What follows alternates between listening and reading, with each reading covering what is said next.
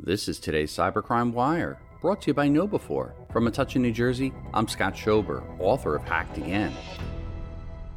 Fortune reports that a quiet cybersecurity revolution is touching every corner of the economy as U.S. allies pull all the levers to face new threats. On December 15th, the Securities and Exchange Commission's SEC's expanded cybersecurity rules came into effect, requiring public companies to disclose incidents within four business days. That means headline grabbing breaches, such as the one that affected Okta, customer support systems, users, and the 23andMe hack that included the information of nearly 7 million customers, will have even greater consequences than whatever data was compromised. And the SEC rules are only the tip of the iceberg of changes to regulatory compliance the federal government is quietly directing a seismic shift in the economy by mandating stringent cybersecurity compliance across all 16 critical infrastructure sectors. While some argue government overreach, it's clear why these regulations are coming fast and furious. Russia poses a tremendous cyber threat.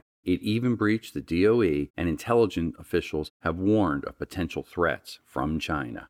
Reporting for Cybercrime Radio, I'm Scott Schober, author of Hacked Again New every weekday, the Cybercrime Wire is brought to you by KnowBe4, the world's largest integrated platform for security awareness training combined with simulated phishing attacks.